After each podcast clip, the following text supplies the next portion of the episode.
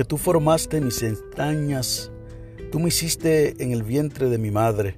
Te alabaré porque formidables, maravillosas son tus obras. Estoy maravillado, y mi alma lo sabe muy bien. No fue encubierto de ti mi cuerpo, bien que en oculto fui formado y entretejido en lo más profundo de la tierra. Mi embrión vieron tus ojos, y en tu libro estaban escritas todas aquellas cosas que fueron luego formadas, sin faltar una de ellas. Cuán preciosos me son, oh Dios, tus pensamientos, cuán grande es la suma de ellos. Si los enumero, se multiplican más que la arena. Despierto y aún estoy contigo. De cierto, oh Dios, harás morir al impío. Apartaos, pues, de mí, hombres sanguinarios, porque blasfemias dicen ellos contra ti. Tus enemigos toman en vano tu nombre. No odio a Jehová los que te aborrecen y me enardezco contra tus enemigos. Los aborrezco por completo. Los tengo por enemigos. Examíname, oh Dios, y conoce mi corazón. Pruébame y conoce mis pensamientos, y ve si hay en mí camino de perversidad, y guíame en el camino eterno. Esto es palabra de Dios encontrada en el Salmo 139, versos del 13 al 24.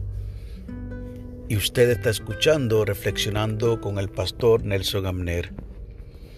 Hoy es miércoles 27 de octubre del año 2021 y la lectura del aposento alto para hoy nos llega desde el estado de Virginia por la señora Linda M. Harris y ha titulado la lectura Una fe genuina. Ya leímos el Salmo 139, los versos del 13 al 24.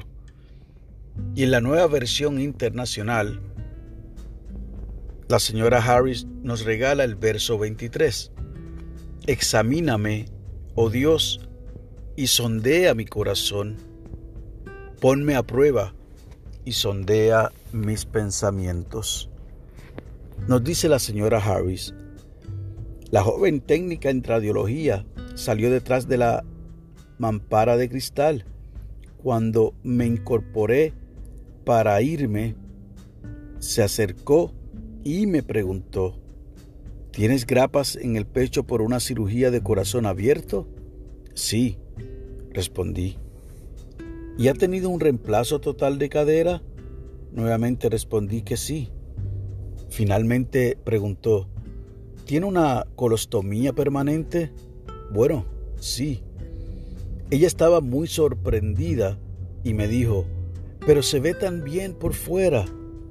Me he reído muchas veces de esta experiencia al contársela a mi familia, nos dice la señora Harris. Puede que parezca saludable por fuera, pero por dentro tengo indicios de cirugías y enfermedades.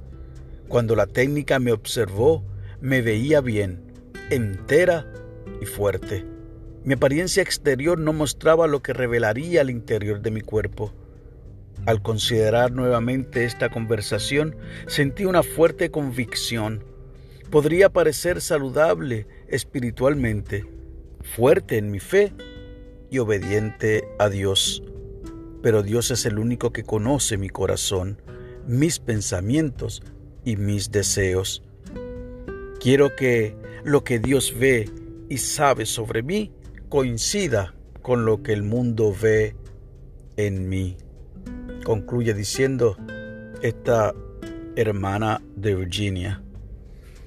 La oración sugerida para esta mañana es la siguiente. Señor de gracia, escudriña nuestros corazones, muéstranos cómo alinear nuestros corazones y acciones para que otras personas reconozcan que te seguimos. Amén y amén y nos invita a que oremos por quienes anhelan una fe más profunda. Y el pensamiento para el día. Dios conoce mi corazón, mis pensamientos y mis deseos. Y esto definitivamente es una fe genuina. Este relato me hace inmediatamente recordar a mi amada madre, sí, a Mirta Rivera, porque mami tiene muchas condiciones de salud, ha tenido que enfrentar muchas cirugías, mas sin embargo, pudiera ver cicatrices que evidencian que en efecto las ha tenido, mas sin embargo su ánimo, su fuerza, su interés genuino de velar por sus hijos, sus hijas, por sus nietos y nietas, por su bisnieto y ya próximamente por su bisnieta, y en fin, por todo aquel y toda aquella que le llegue a ella a sus oídos de que tiene una necesidad, ahí mi amada madre, con todas las dolencias que pudiera tener, con todas las cirugías que ha tenido, ella echa mano de sus habilidades para hacer la sopita, el caldito, cualquier cosa que pueda servir de vínculo para mostrar el amor de Dios para con aquellos y aquellas que están en necesidad. Así que la señora Linda Harris de Virginia me recuerda definitivamente a mi madre, que tiene una fe genuina además porque es muy celosa con la obra del Señor. Apasionadamente defiende su iglesia que la vio crecer y todos nosotros y nosotras debemos de alguna manera imitar a estas personas. Personas a las cuales Dios ha permitido que nos iluminen con su luz, porque definitivamente el Señor ha sondeado sus corazones, los ha puesto a prueba y ha sondeado sus pensamientos. Ojalá que en el día de hoy podamos todos y todas tener nuestros corazones abiertos, pero por sobre todas las cosas, que nuestras acciones reflejen a quien seguimos. Que Dios les bendiga, que resplandezca el rostro de nuestro Señor sobre ti y que para con los tuyos haya paz.